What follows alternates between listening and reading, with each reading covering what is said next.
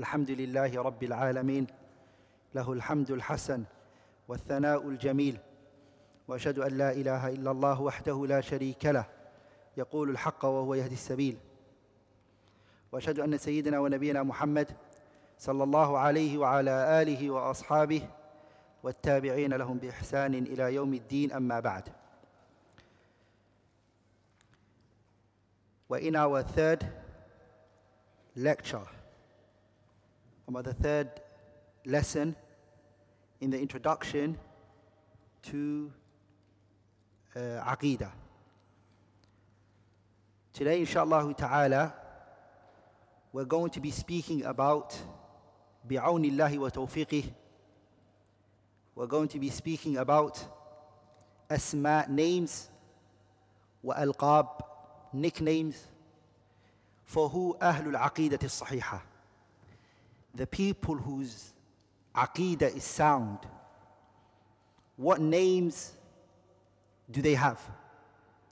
And what names were given to them?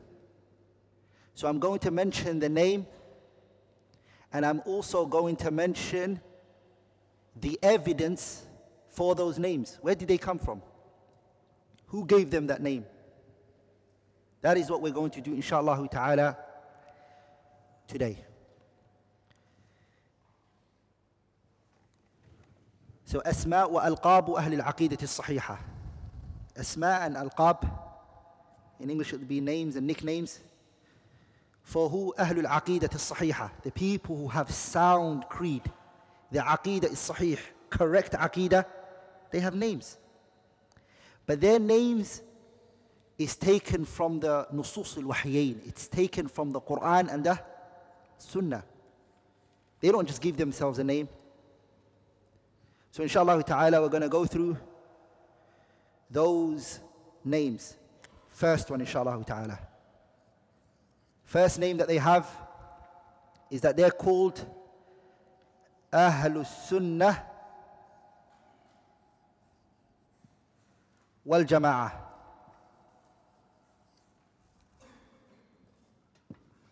They are called Ahlus Sunnah wal Jama'ah.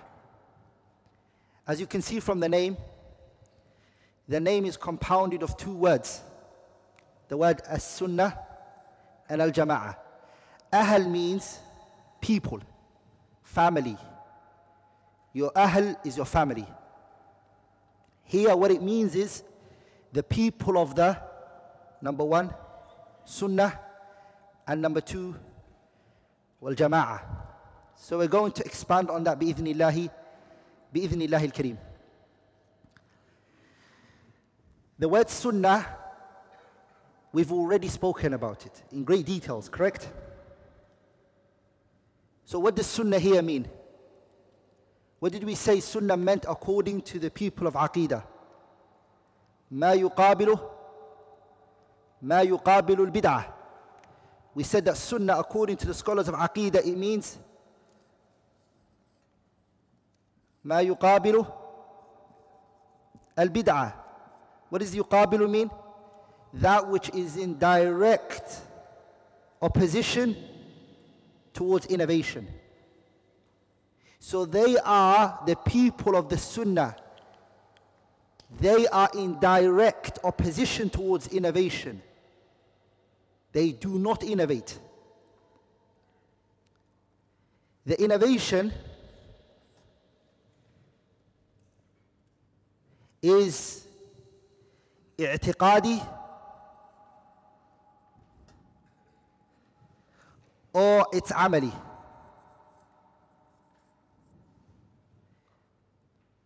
neither of those two is present in them اعتقادي means a innovation which is a belief you believe something in your heart this is the belief of the khawarij who believe if a Muslim does a major sin, if a Muslim he does a major sin, that he's a disbeliever. If he drinks khamar, they believe he's a kafir. So they believe major sins makes a person a disbeliever. This is the i'tiqad which is bid'ah Is that crystal clear? The second one is amali. It's action. It's not a belief. But it's a what? It's an i'tiqad which is amali. It's action based. This is also not present with Ahlul Sunnah. Neither of those two are found in them. They believe that we only do what we find in the Quran and the Sunnah. Now, here you have to ponder here, brothers. And I want you to focus here. The reason why they are called Ahlul Sunnah and not Ahlul Quran is because no one denied the Quran. Something that was already agreed upon. Everyone admitted and accepted the Quran. This is a fa'idah latifa. Shaykh al-Islam Taymiyyah and Ibn al-Qayyim in his kitab Sawa'iq al-Mursala, they pointed this out.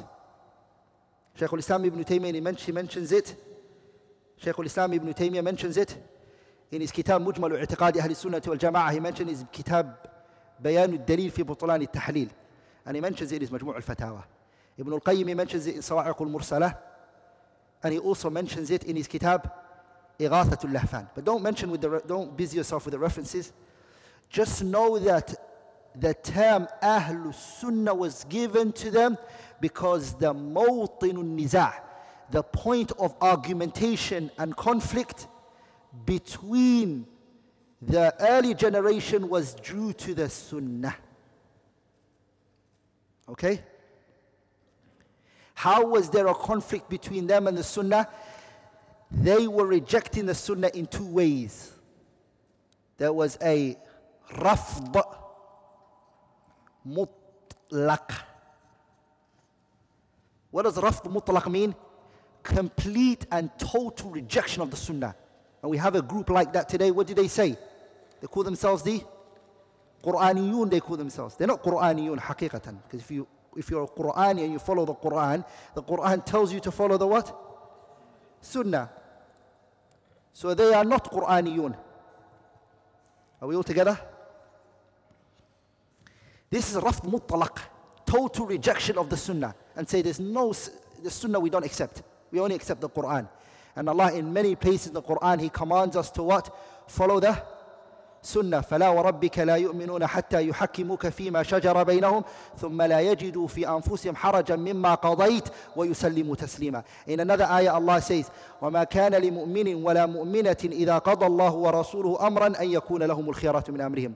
In another place subhanahu wa ta'ala he says إنما كان قول المؤمنين إذا دعوا إلى الله ورسوله ليحكم بينهم أن يقولوا سمعنا وأطعنا. In another ayah Allah says فليحذر الذين يخالفون عن أمره أن تصيبهم فتنة أو يصيبهم أو يصيبهم عذاب أليم In another ayah Allah says قل إن كنتم تحبون الله فاتبعوني يحببكم الله ويغفر لكم ذنوبكم والله غفور رحيم All of those ayats what do they show and much more that we have to follow the that we have to follow the sunnah so they are not Qur'ani they are not Qur'aniyun because they are not following the Quran the Quran is commanding them to do what to follow the sunnah so that's the first type. Rafd mutlaq, complete and total rejection of the sunnah. The second one is, it's called rafd, rafd, which is juz'i.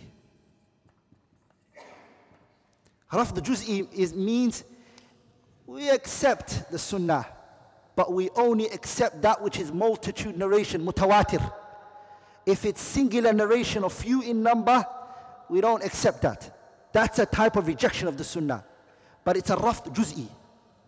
Are we all together? The second type is dividing the sunnah into two by calling it sunnah which is mutawatir. Mutawatir means what? Large in number, multitude narration. They say we will accept that one. Okay. But what about if it's not large in number? What about if it reaches us in few number? They say we don't accept that. In what? In aqidah. This is a type of this is a type of rejection. But this type of rejection is a rafd juz'i. It's a what? It's a partial rejection. It's a what? Partial rejection. The Ahlul Sunnah, they do neither of those two. Are we all together, brothers? They accept the Sunnah in totality. Does that make sense? So that's why they are called Ahlu, Ahlu Sunnah. Well, Jama'ah.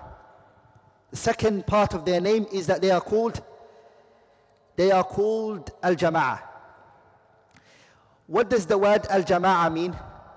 Al Jama'ah means Al Adadu Al Kathir. Al Jama'ah means once it's a group of people. It's a group. Jama'ah means, Al Jama'ah means group. That is what it means in the language. It's any individuals or any people who unite, they come together on a matter. Shaykh al-Islam Taymiyyah says, whether it's good or bad, it doesn't matter. It's anyone who come together in the Arabic language, if they come together and they unite and they are now called a jama'ah, a group. Whether what, it doesn't matter what brought them together, whether it's good or whether it's bad, they are called a jama'ah. This is in the language. Are we all together, brothers? This is according to the Arabic language. Lakin, in the Sharia, in the Sharia, what does jama'ah mean? In the Sharia, what does the word al-jama'ah mean? Al-Imam Abu Ishaq al-Shatibi, and I want you to write that name down it's, because it's very important that you do.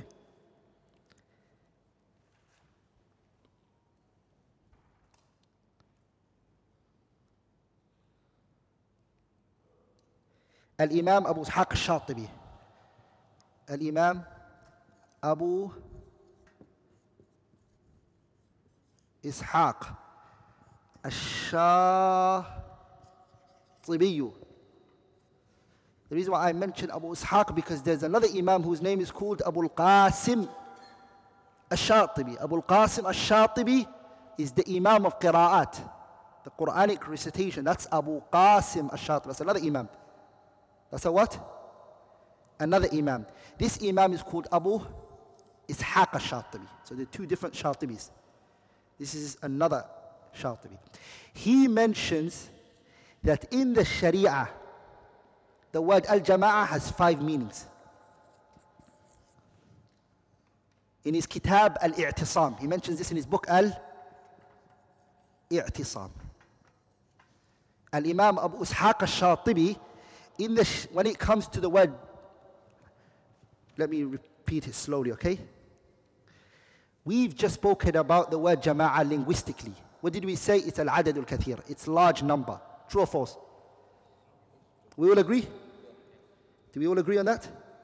Now I'm moving on to the shar'i definition. I said the shar'i definition, Al Imam Abu Ishaq al Shatibi defined it.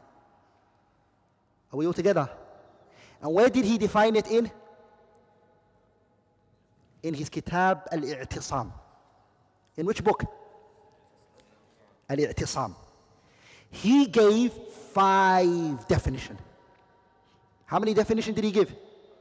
Five. Five different views. Five different statements from the scholars. He brought five of them. So you go to the Kitab al-I'tisam and look at it, inshallah ta'ala. I'm going to summarize those five views for you. Into what? Into two only. All of those five, they go back to two views only. Number one, so shar'an, the word al-jama'ah means number one. It is a jama'ah amma, And the second one is jama'ah khasa. Pay attention here with me. Jama'ah amma, it's the general type of jama'ah. General. And the second one is jama'ah khasa, specific type of jama'ah. Are we all together? What does the jama'at amma mean? The general jama'ah. It means the people who have sound al-aqidah and manhaj.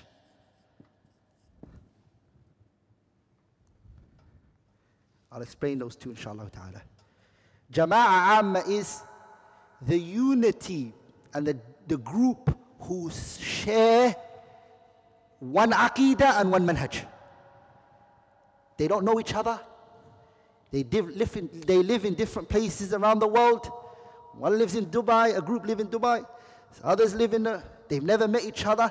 But what brought them together and made them a jama'ah is what? Al-aqidah and manhaj. This is jama'ah amma. Are we all together? Does that make sense? Pay attention, this is very vital. What does the word al-aqidah mean? Aqidah means, we explained it before, it's the theory side of everything. What is it? The theory of everything. Al-iman billahi wa malaikati wa kutubi wa rusulihi wa yawm al-akhir. This is aqidah. Manhaj is the application of aqidah. How do you apply your aqidah? Are we all together, brothers? This is theory, and this is what? Amali, is application. Are we all together? That's the difference between the two. So they share the theory and the application. Wherever you find them, you meet them. They are all taking from the same source, they speak the same, they talk the same, they act the same. Because why? They are all taking it from one manba, safi, a pure source. Are we all together, brothers? This is jama'am. It's everybody who has the same mu'taqad and same manhaj. The second type is the Imam of the Muslims. Imam, Imam al-Muslimin. and the people who are under the Imam. This is a Jama'ah. They are not allowed to go against it. They have a Muslim leader over them who's governing them, who are, he was there, and they are underneath that leader who they've given a pledge of allegiance. They are not allowed to deceive him, so they have to stay in that position. This is a jama'ah which is khasa. ولذلك if you pay attention to the hadith of Hudayfa ibn al-Yaman. When the Prophet sallallahu alaihi wasallam told Hudayfa that there's going to come a time and the trials and tribulations that the Prophet mentioned to him. In that hadith, Hudayfa said, فَإِذَا لَمْ يَكُنْ إِمَامٌ What about if there's no imam that day?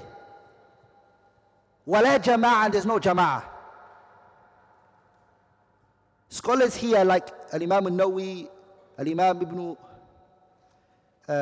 ابن حجر رحمه الله ابن بطال الكرماني القسطلاني and others شراح of the books of this and Mufhim Abu al-Abbas al-Qurtubi they all mention if there is no jama'ah khasa meaning you're not in a country under a leader there's, that country does not have, have doesn't have no government there's still a jama'ah amma you are with the people whose mu'taqad and aqidah is sound. That's your jama'ah.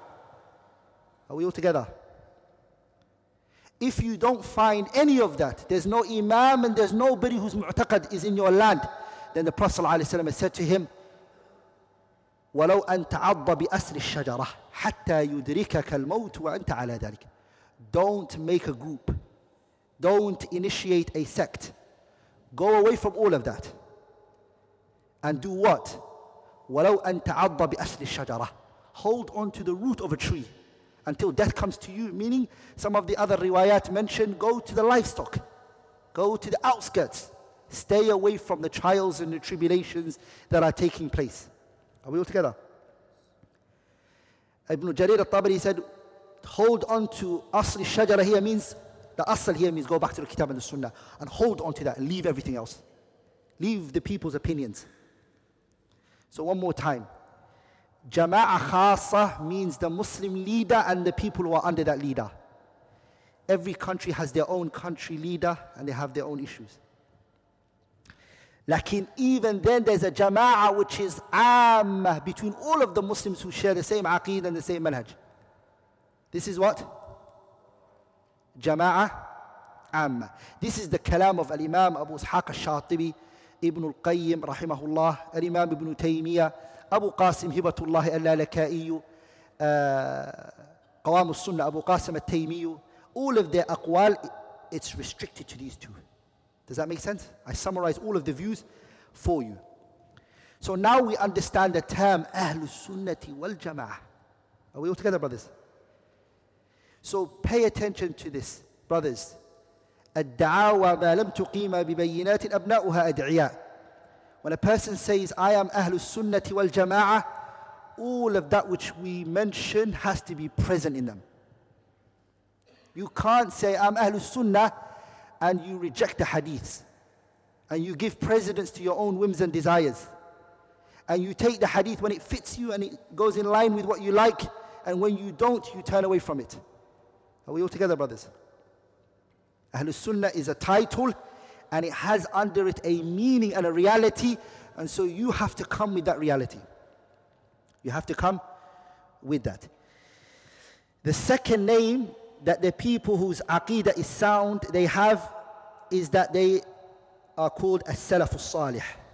So we're now gonna we're now going to get rid of this one. Has everyone understood this one before I move on? Does anyone have any questions regarding it first? This is clear, huh? Crystal clear. What? They are called as salaf as-salih. What does the word as-salaf and as-salih mean? The word as-salaf in the Arabic language, it means man taqaddama, anyone who precedes you. Anyone who goes before you is salaf. As Allah subhanahu wa ta'ala, He says, Afallahu amma salaf. Salaf means anything that precedes, anything that goes forward, before you.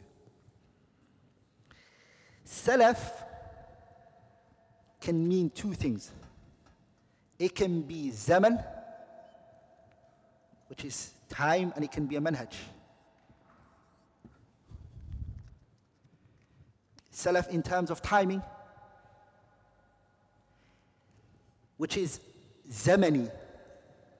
When the ulama they say as-salaf salih they don't mean time only. They're not looking at time. What are they looking at? Because if we say time, then who would fall under that? Abu Jahl, Abu Lahab. Because they have preceded us in time. And did they live at the time of the Prophet? They did. But when we attribute ourselves, we're not attributing ourselves to them.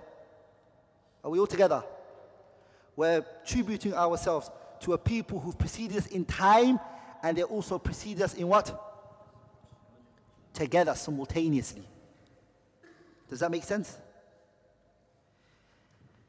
Salaf means anyone who preceded you. The person is then called, it's called Salafi. This ya is the ya of ascription. In Arabic, what is it called? The ya of Kitabi, my book. So you're attributing to yourself and you're ascribing yourself, because it's the word salaf, sin, lam, fa. This ya means my. So you're attributing the salaf to yourself, right? Hmm? This is the ya of ascription. And the ya of attribution. Pay attention here now. If you're attributing yourself to them, you are not attributing yourself to those who preceded you in time because those who preceded you in time consist of evil people like Abu Jahl and Abu Lahab and Jahm ibn Safwan and the likes of these people. No. You're referring to a people who preceded you in what? In timing, and they also preceded you in what? And they preceded you in manhaj or mu'taqad, whichever one you want to call it. They preceded you in ama virtue. They preceded you in virtue and timing. Are we all together? Does that make sense? That is what, so the person is now called a what? The person calls himself Salafi. The question here is now, this time that you've mentioned, Abdul Rahman, are they restricted at a particular time? Is it a particular time or is it just unrestricted? It's restricted to the three noble generation. So the first one is خير الناس قرني the, the, the time of the Prophet زمن النبي the time of the Prophet ﷺ. And the second one is التابعين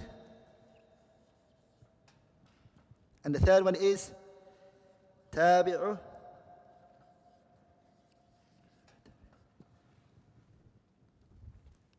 And the third one is the tabi'ut tabi'in. These are the three, based on the Prophet ﷺ statement, where the Prophet said, خَيْرُ النَّاسِ قَرْنِي ثُمَّ الَّذِينَ يَلُونَهُمْ ثُمَّ الَّذِينَ يَلُونَهُمْ So the Prophet mentioned how many generation? So you're saying this is, these three generation are called al-qurun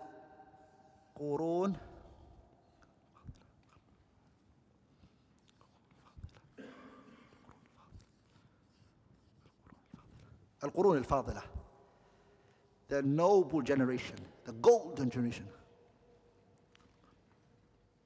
This is the golden generation. This is the most virtuous. But is it just time? Because in those time, who lived? Zamanul Nabi Sallallahu who lived? Abu Jahl. I said it. Abu Lahab. Zamanul Tabi'in, who lived? Uh, evil people lived at the Zaman of the Tabi'in. And the Tabi'u Tabi'in, evil people lived at that time. Sahih. So it's not just the time of those three, but it also is virtue. They preceded you in virtue and they preceded you in timing. Does that make sense? This is called Salafus Salih, the pious predecessors. We call ourselves in order to attribute ourselves to that time because the Prophet said, Khairun Nasi, the best of people. So if they're the best, we want to be with them. Are we all together? So the person calls himself, he uses that term, Salafi. So Salafi doesn't mean that there's a leader in charge who looks at people and says, Where's your ID card? Show it to me. Okay, you can come in. You leave. It's not. It's any individual who follows the Prophet and his companions, and he also follows the Tabi'een and he follows the tabi'ut tabi'een. How? In belief and in action. What does he follow them in? Three, two things. I'tiqad, everything you believe. They believed it. You also follow them in what? Amal. Some people today's understanding of the Salaf is only Aqidah. They restricted the Salaf, Salih, to only i'tiqad. So they only believe them in aqidah. But when you look at the manners and the way they deal and the way they talk and the way they carry themselves, and that's not how the Salaf were. Salaf had manners. Salaf carried themselves in a particular way. They were they acted in a particular an amal, it has actions to it. The Salaf used to pray sunan and nawafil. They used to pray with the jama'atul Muslim in the masjid, never prayed at home. Salaf is big. It's not restricted only to Aqidah. Are we all together, brothers? ولذلك that's why they wrote books on Aqidah and at the ending what did they add to it? Manners. Aqidatul Wasatiyah. At the ending it has manners in it. Are you all together? The Kitab Aqidatul Wasatiyah, which is an Aqidah book. At the ending Ibn Taymiyyah adds to it what? Akhlaq and adab. Because Following the Salaf is in everything. So you follow them in their aqidah and you follow them in the amal. Does that make sense? If you do do that, if you do that, you are a Salafi whether you call yourself or not. You don't have to call yourself it. It's not a must. But you are. Because you follow the Salaf in your aqidah and you follow the Salaf in what? That's it. That's all that was needed and you came with it, you are a Salafi, whether you know or not. You don't have to give yourself the name. You don't have to flag it around. It's, that's all it is. ولذلك there are some who call themselves Salafi, but the Salaf is on a valley and they are on a, another valley. And there are those who don't call themselves Salaf, Salafi, but they are. When we look at their aqidah, when we look at their action, everything is in line with Al Qurun al Mufaddala, the early generation. Does that make sense? So then changing the name doesn't really change the reality. Sah? Are we all together? The Prophet ﷺ told us there's going to come a time a people are going to name khamar yusammunaha bighayr ismiha. They're going to call it other than its name. Sah? Riba is called what? Interest. When did it become interesting? When Allah ta'ala, ta'ala says, يَمْحَقُ اللَّهُ الرِّبَى وَيُرْبِ الصَّدَقَاتِ a name, a good name is being given to it. Sah? So this doesn't change the reality of the fact that Allah is going to destroy riba. Does that make sense? So good name doesn't change something. So giving yourself a name doesn't make you something. What makes you something? The application, the living by it. That's what makes you. That's what makes you a, a person of that belief. Does that make sense? We're now going to move on to نعم فضل Yeah? The Ya Nisbi. Ya Nisbah is what it's called.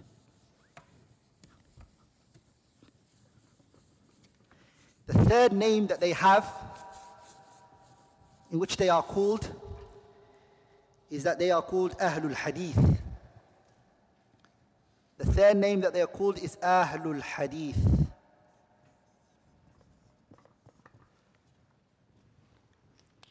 They're called what? Ahlu? Ahlul Hadith. Again, as you can see, the term hadith is being mentioned again and not Quran because the mawtinun niza' the debate and the arguments was never about Quran. What was it about in the early generation? Sunnah, Hadith. So Ahlul Sunnah, sorry, they're called Ahlul Hadith. What are they called? They are called Ahlul Hadith. What does the word Hadith mean? Lugatan in the language, it's what? Diddul Qadim. It's the opposite of what? It's the opposite of old. Hadith is anything new. It's like jadid. What does hadith mean?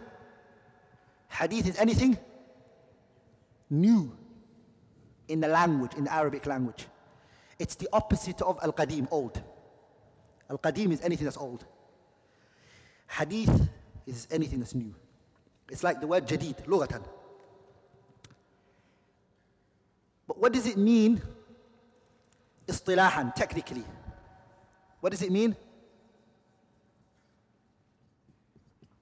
what does it اصطلاحا mean it means anything that's attributed to the Prophet صلى الله عليه وسلم ما أضيف إلى النبي صلى الله عليه وسلم من قول the speech that's attributed to the Prophet من قول أو فعل تقرير أو تقرير أو صفة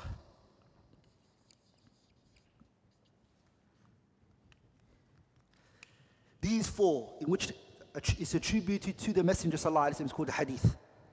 Any, any speech that's attributed to the Prophet, any speech, any action that's attributed to the Prophet sallallahu alaihi wasallam, consent. So the Prophet sallam, his speech, his qawl is what? What he says. Anything that the Prophet ﷺ, إِنَّمَا الْأَعْمَالُ بِالنِّيَاتِ is what? That's a qawl. إِنَّمَا الْأَعْمَالُ بِالنِّيَاتِ is a what? It's a speech of the Prophet. That every action is what is intended from it. That's called a what? It's a speech of the Prophet. That's a hadith. The second one is a what? It's a fi'l. Fi'l is what? An action. Fi'l is a what? An action that's attributed to the Prophet ﷺ. Who could give me an example of a Prophet's action? Huh? Ha. The siwak. كان النبي صلى الله عليه وسلم يعجبه الت... no. استاك النبي صلى الله عليه وسلم أما لولا أن أشق على أمتي لأمرتم بالسواك عند كل صلاة siwak the Prophet used to use the siwak that's a fi'l the salah that he used to pray and how he used to pray hajj all of these are his actions. Are we all together brothers? The second thing is the third thing is taqreer. Taqreer means what was done in his time, alayhi salatu wasalam, in which he consented to. The reason why I didn't say in his presence, and I said in his in his time, is because that if that thing happened at its time, Naam, the Prophet did not see it, but who saw it? Allah. And Allah will tell the Messenger sallallahu alaihi wasallam, this action that the companions are practicing is wrong. So he will tell them, don't do it. If he doesn't say anything to them, what does that mean? That it's allowed. Are we all together? So anything that the Prophet saw the companions do or happened at his time and he did not object and say, stop this. He was quiet about it. This is permissible. Huh?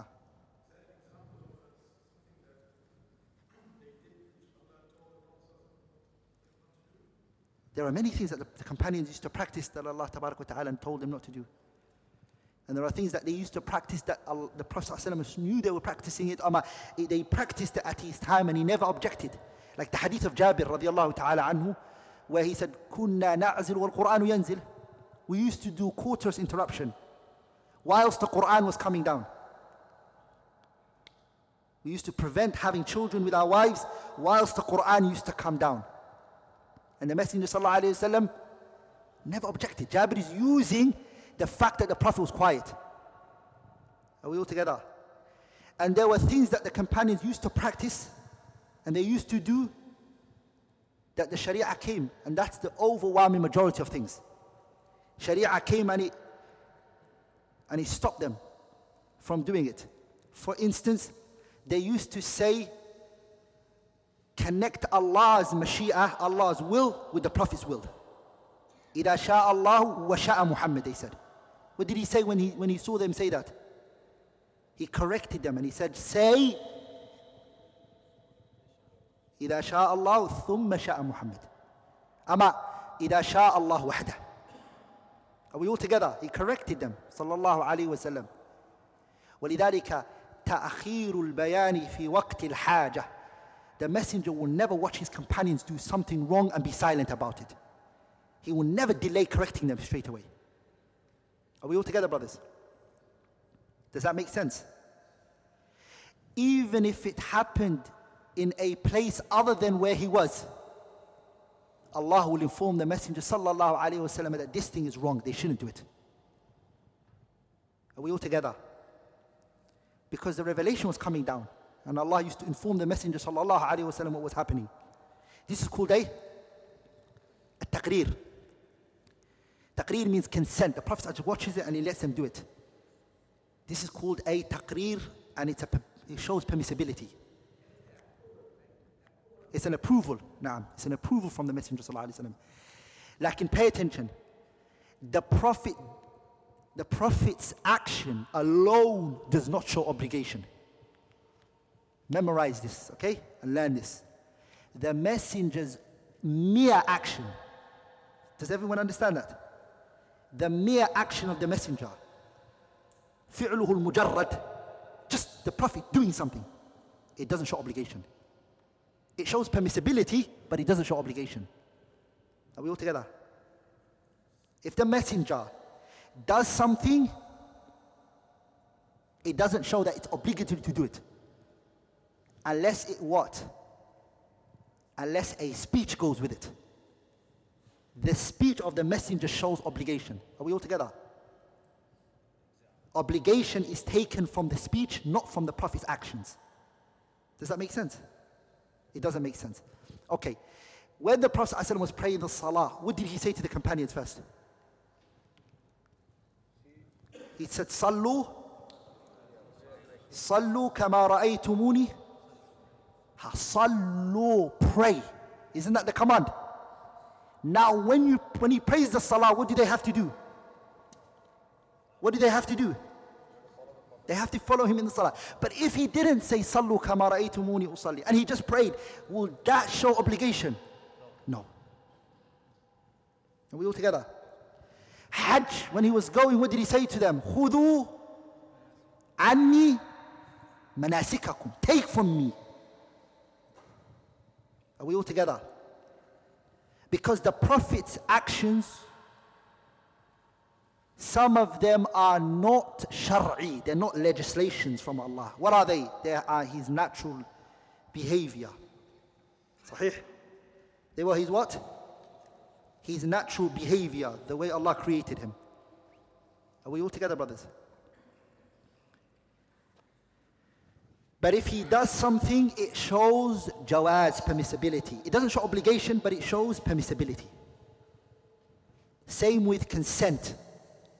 If he consented to something, it shows permissibility. The fourth one is the Prophet wasallam's sifa. The Prophet's sifa are two types. Sifa means his characteristics. Ama description. It's two types. Sifa khuluqiyah, which is his manners. Khuluqiyah, which is what? his manners and the way he carried himself. And the second type is what? Khilqiyah. Khilqiyah. Khilqiyah means what? The way Allah created him, sallallahu alayhi wasallam. The way, and this is where you study in the book of what? Shama'il. Shama'il. Shama'il al-Muhammadiyah. By Imam Tirmidhi. Tirmidhi, what does he speak about? The way that the Prophet ﷺ looked, how tall he was, how his shoulders were how his beard was, beard was, how his neck was, how his palms were. Are we all together? How his jaw was. This is how Allah created him. Khuluqiyya was his manners. How shy he was, alayhi salatu. Are we all together? All of these are called hadith. What are they called? All of that is, it's called a hadith. The hadith is categorized into two. Okay, now we've understood what hadith means, linguistically and we've understood it. this issue, uh, concept of hadith, the scholars they categorize the knowledge of hadith into two: ilmul hadithi, diraya, and the second one which is ilmul hadithi riwaya. The scholars they categorize the knowledge of hadith into how much? Into? Into two. The first one is the knowledge of hadith in terms of diraya. What does diraya mean? It means the meaning in the hadith. Fiqhul hadith. The meaning that's taken from the the meaning that's taken from the hadith and the rulings that are taken from it. Are we all together, brothers? This is called ilmul hadithi diraya. The Prophet ﷺ said in a hadith, إنما الأعمال بالنيات وإنما لكل امرئ ما نوى فمن كانت هجرته إلى الله ورسوله فهجرته إلى الله ورسوله ومن كانت هجرته لدنيا يصيبها أو امرأة ينكحها فهجرته إلى ما هاجر إليه. What does the hadith mean? Are we all together? Going into this hadith and the meaning that's in this hadith and extracting that out. That's called ilmul hadithi dirayatan. Knowledge of hadith in terms of the meaning that is in it. Does that make sense? Does everyone here understand that? Huh? The second one is ilmul hadithi riwayatan. Riwayah means the chain of how the hadith reached us. How did this hadith come to us? So that same hadith, إنما الأعمال بالنيات, Bukhari narrated it. Who did Bukhari narrate it from? He narrated it from his teacher.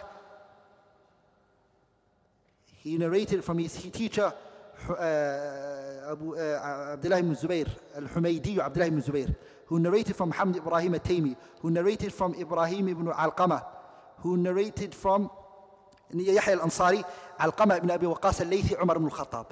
So the hadith is, Bukhari says, I heard this from my teacher whose name is what? Al-Humaydi Abdullah ibn Zubayr. Who heard, who heard it from who? Who heard it from Muhammad ibn Ibrahim al-Taymi. Who, heard from Yahya ibn Sa'id al-Ansari. Who heard from Al-Qama ibn Abi Waqas al-Laythi. Who heard from Umar ibn al-Khattab radiyallahu ta'ala anhu. Who heard from the Messenger sallallahu alayhi wasallam. This is now called the riwayah, the chain of the, the chain of the, the chain of this particular hadith. Does that make sense, brothers? This is ilmul hadith riwayah. Does that make sense? The scholars they categorize that. This is where you study mustalah al hadith. This is where you study mustalah al hadith, the science of hadith, and etc. Does that make sense, everybody? Now, the scholars they say, when we say ahlul hadith, what is it meant? What is meant by ahlul hadith? Does it just mean those people who have this ilm al-hadith riwayatan and ilm al-hadith dirayatan and no one else is? That what it means? The scholars they said no. There are two levels of Ahlul Hadith. Ahlul Hadith ala darajatayn. They are two levels. Ah. They are how many? They are two levels. The first level is those who gathered between the knowledge of diraya and riwaya. They have both. Or they have one of them, no problem. But they have ilm of ilm al-hadith. They have ilm of the science of hadith, either dirayatan, they know it. And they also know it what? Riwayatan. They know the meaning of the hadith and they know the chain. Or they know the chain and they don't know the meaning. Or they know the meaning but they don't know the chain. Doesn't matter. They have knowledge lacking. And they also have plus amal. They implement it. They live by it. They live in their hearts, in their actions. When you see them, they are what? They are the people of hadith. ولذلك when you see them, everything about them, their movements, their gestures, the way they were, it's just they live by what the Prophet did. ولذلك Sheikh Albani was mentioned that some, some people they went and they traveled to see him, to meet him.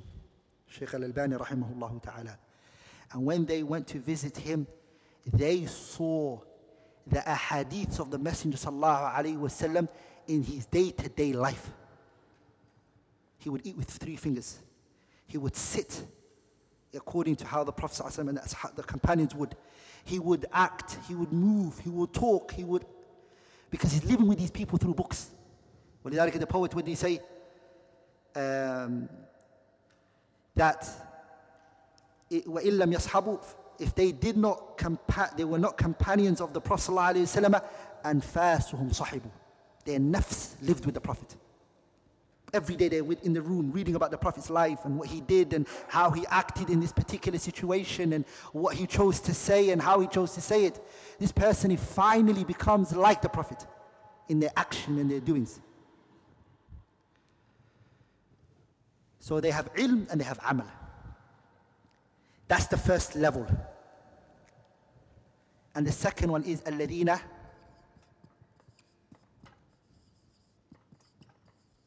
الذين يتبعون طريقهم those who follow them in the path they don't have the knowledge but what are they doing they are following the people of hadith they are what they are on the path of those people this is the amatul nas these are the general mass they don't have the knowledge they have but they have correct sound belief. They follow the people of hadith. They follow their understanding. They follow their way. This is called, this is the second level. Are we all together, brothers? And many virtues have been mentioned for them. Let's mention some of the virtues of the people of hadith, inshallah ta'ala, some of their virtues that Allah ta'ala gave them. When the Messenger sallallahu alayhi wasallam The hadith of افتراق, you know, ستفترق أمتي على 73 فرقة كلها في النار إلا واحدة. قالوا من هي يا رسول الله؟ قال الجماعة. أما قال من كان على مثل ما أنا عليه اليوم وأصحابي الإمام أحمد بن حنبل. أو كذا أما لا يزال طائفة من أمتي ظاهرين على الحق لا يضرهم من خذلهم ولا من خالفهم حتى يأتي أمر الله وهم على ذلك. الإمام أحمد رحمه الله. الإمام البخاري ابن ماجه علي بن المديني. Ahmad ibn Sinan and others, they said this hadith that said that's own, there's going to be one group who are on the truth all the time. Imam Ahmad said, if it's not, so Imam Ahmad said this, Bukhari, Ibn Majah, Ahmad ibn Sinan, they said that if it's not Ahlul Hadith, the Hadith is referring to, we don't know who else it could be. The Prophet said, لا يزال طائفة.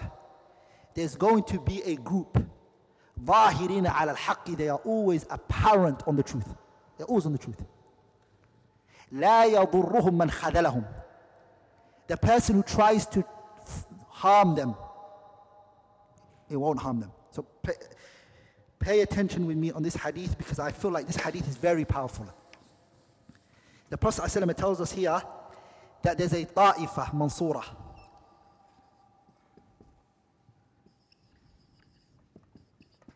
a group that's victorious, which we're going to mention. This is one of the names that they have. Like in Ta'ifa Mansura. And Imam Ahmed said, the saved group, the saved sect are who? Ahlul Hadith. Who also said this? Ibn Majah. Who also said this? Bukhari. Ahmad ibn Sinan. All of them, they said, this is Ahlul Hadith. The saved group is Ahlul Hadith. Okay. The people who oppose them, the hadith mentioned to us, there's three people against them. How many people against them? Look at the hadith, it mentions to you three types of people. لا يضرهم من خذلهم خذلهم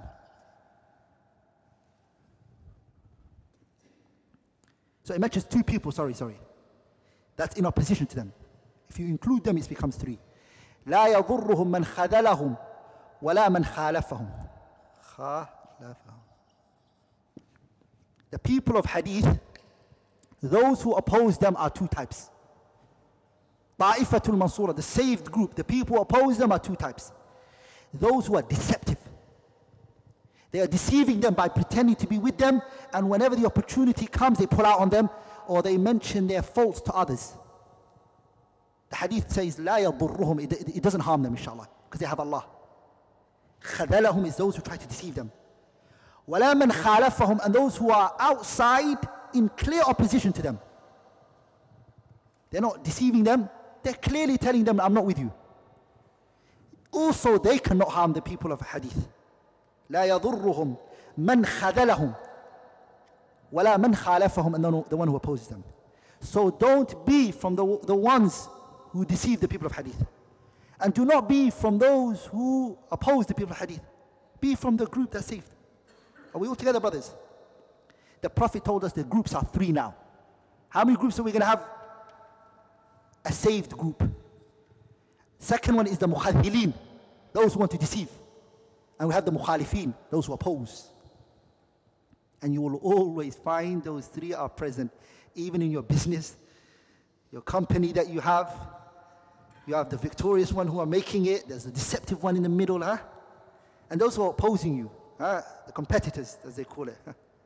Subhanallah, so true. So if you want, be from those ta'ifatul mansura. So this virtue is powerful. That Imam Ahmad and Ibn Majah and Bukhari and Ahmad ibn Sinan and others, they said that this hadith is referring to the people of hadith. It's referring to who? The people of hadith. Today, if you look at the hadith of the Prophet the way that it's opposed is in the following. Number one, Al hawa, desires. There's a people going against the hadith of the Prophet ﷺ based on what? Hawa.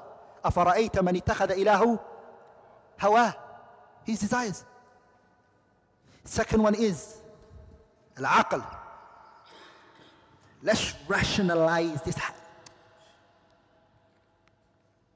تقديم العقل على النقل. Giving precedence to your, your rational mind over the textual evidence.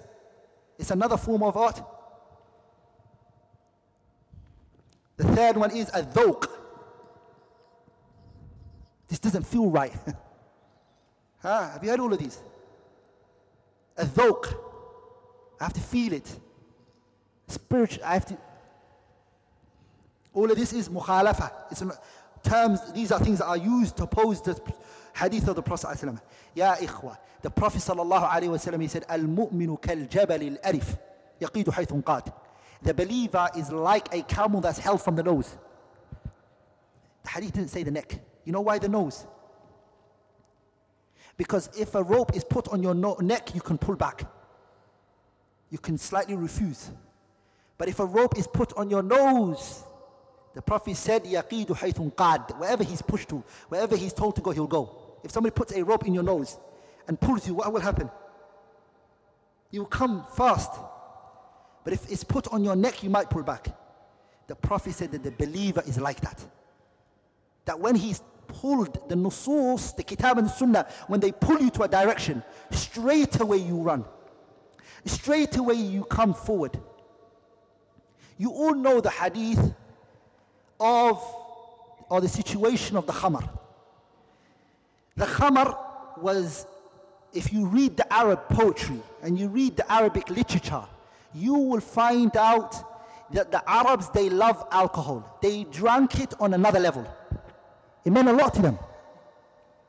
There was not a table in which food was served except alcohol was, part, was on that table for them. Read the poetry of the Arabs, Imru Qais and Antara and Shamfara, what they speak about. They always bring somewhere in their poetry alcohol. That shows you what it meant to them. So when the Messenger وسلم, came and the khamar was بالتدرج, bit by bit, it was banned. And we're going to speak about that in the tafsir, uh, usul tafsir. Look what they did. The first ayah that came down was يسألونك عن الخمر والميسر قل فيهما إثم كبير ومنافع للناس وإثمهما أكبر من نفعهما. This ayah still didn't make it haram. It just said that there's a benefit in it and there's a harm, but the harm and the is greater. It didn't stop them. Then one companion, he went and he prayed the salah and he read, قُلْ يَا أَيُّهَا الْكَافِرُونَ لَا أَعْبُدُ مَا تَعْبُدُونَ He forgot the nafi, the negation. Instead of saying, we're not going to worship, he said, we're going to worship. Because he was drunk. So the ayah came down. يا أيها الذين آمنوا لا تقربوا الصلاة وأنتم سكارى حتى تعلموا ما تقولون. Do not come to the prayer unless you know what you're saying. But this still didn't ban them from the alcohol. So the Sahabas, they said, Ya Rasulullah, Allah, please send down to us a direct answer regarding the khamr. And then what came down? The ayah of Allah Tabarak wa Ta'ala, he says, إنما الخمر والميسر والأنصاب والأزلام رجس من عمل الشيطان فاجتنبوه Stay away from it. When this definite answer came, this clear-cut order from Allah came, pay attention. There's a story Bukhari mentions in his Sahih. Anas ibn Malik was at home. And as you all know, Anas ibn Malik and his mother Umm Sulaim, she married Abu Talhat al-Ansari, who she brought into Islam. Umm Sulaim brought Abu Talhat al-Ansari, who's the stepfather of who? Amada and the, uh, the, what's it called? It's not a stepfather, it's called a stepfather, right? The stepfather of Anas ibn Malik.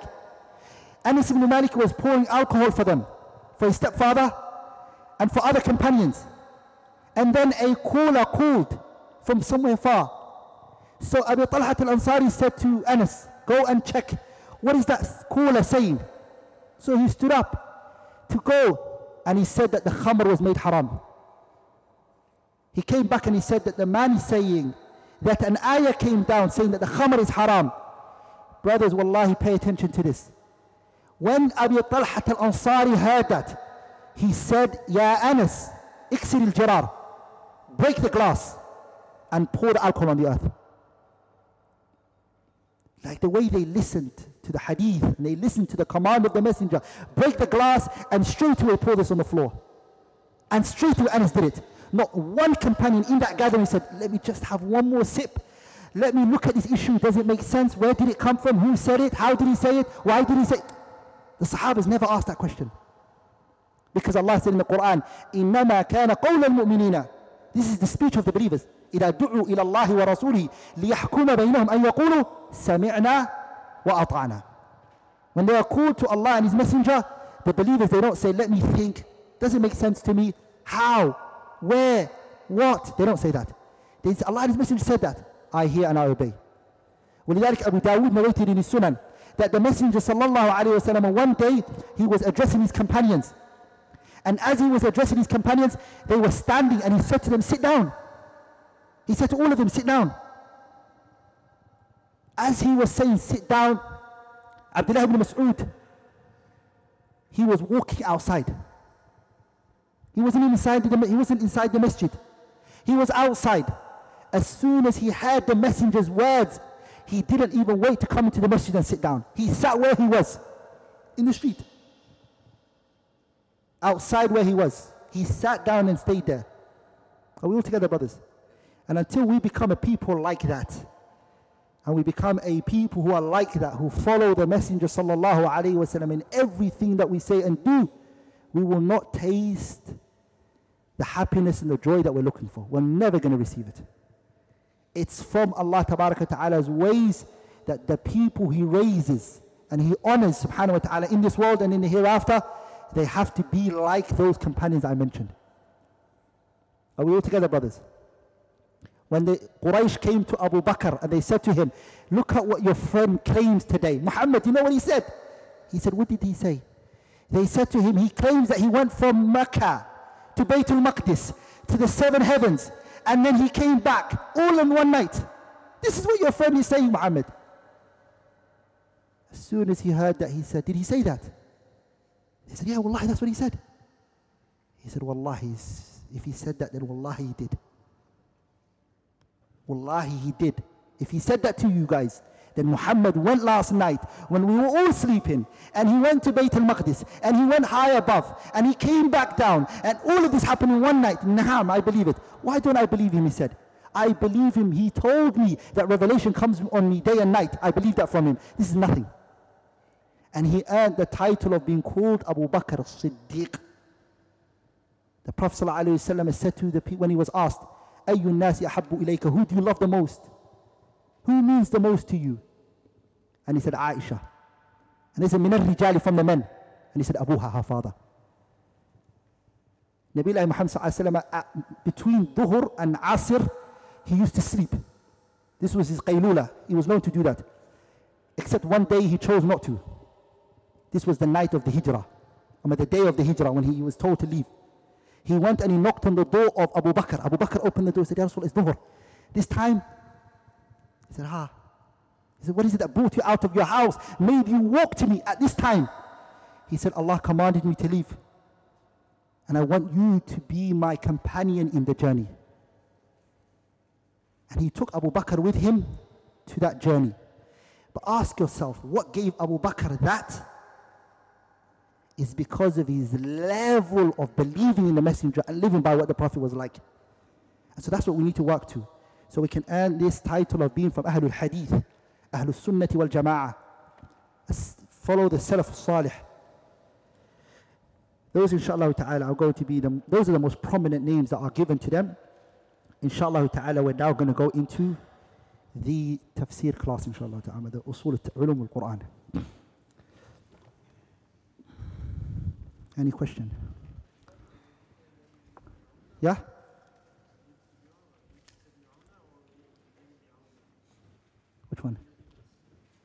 الذين يتبعونه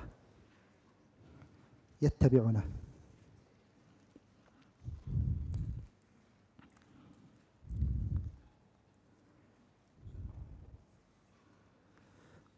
Any other question? تفضل.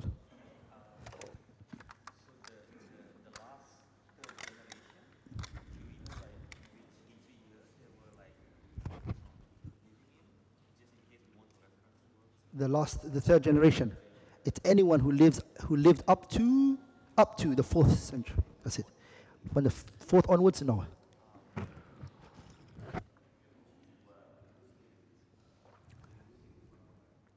The linguistic of what? Hadith. What is hadith linguistically? The hadith linguistically is ضد القديم, the opposite of old. In other words, new.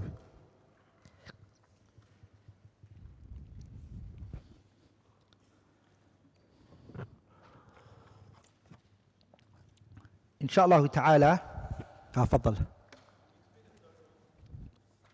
The third one here. What is the third point that I mentioned here? الذوق. ذوق means senses. Any sensory. Whatever, like those who believe, who make their deen based on dreams or feeling. Uh, a dhok, this feels right. Are you there? It feels right. I felt like I had to do this. Sah? The whole religion is based upon my gut feeling. This is dhok. And this is something the Sufia were the most at. This is the, what the Mu'tazila came with. And this is what all the Tawa'if, everyone who went, who went against the, the path of the Prophet ﷺ, desires was always their base.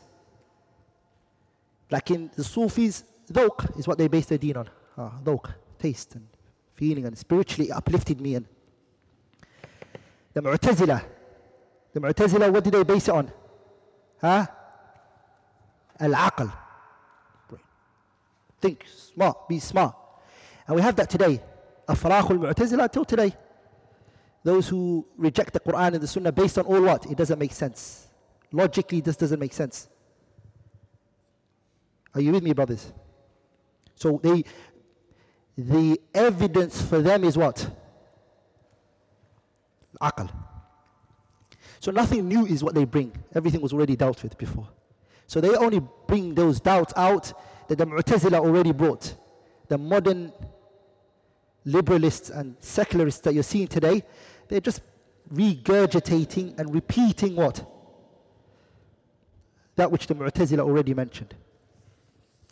Okay, inshallah ta'ala, we're now going to go into the uh, al-Quran.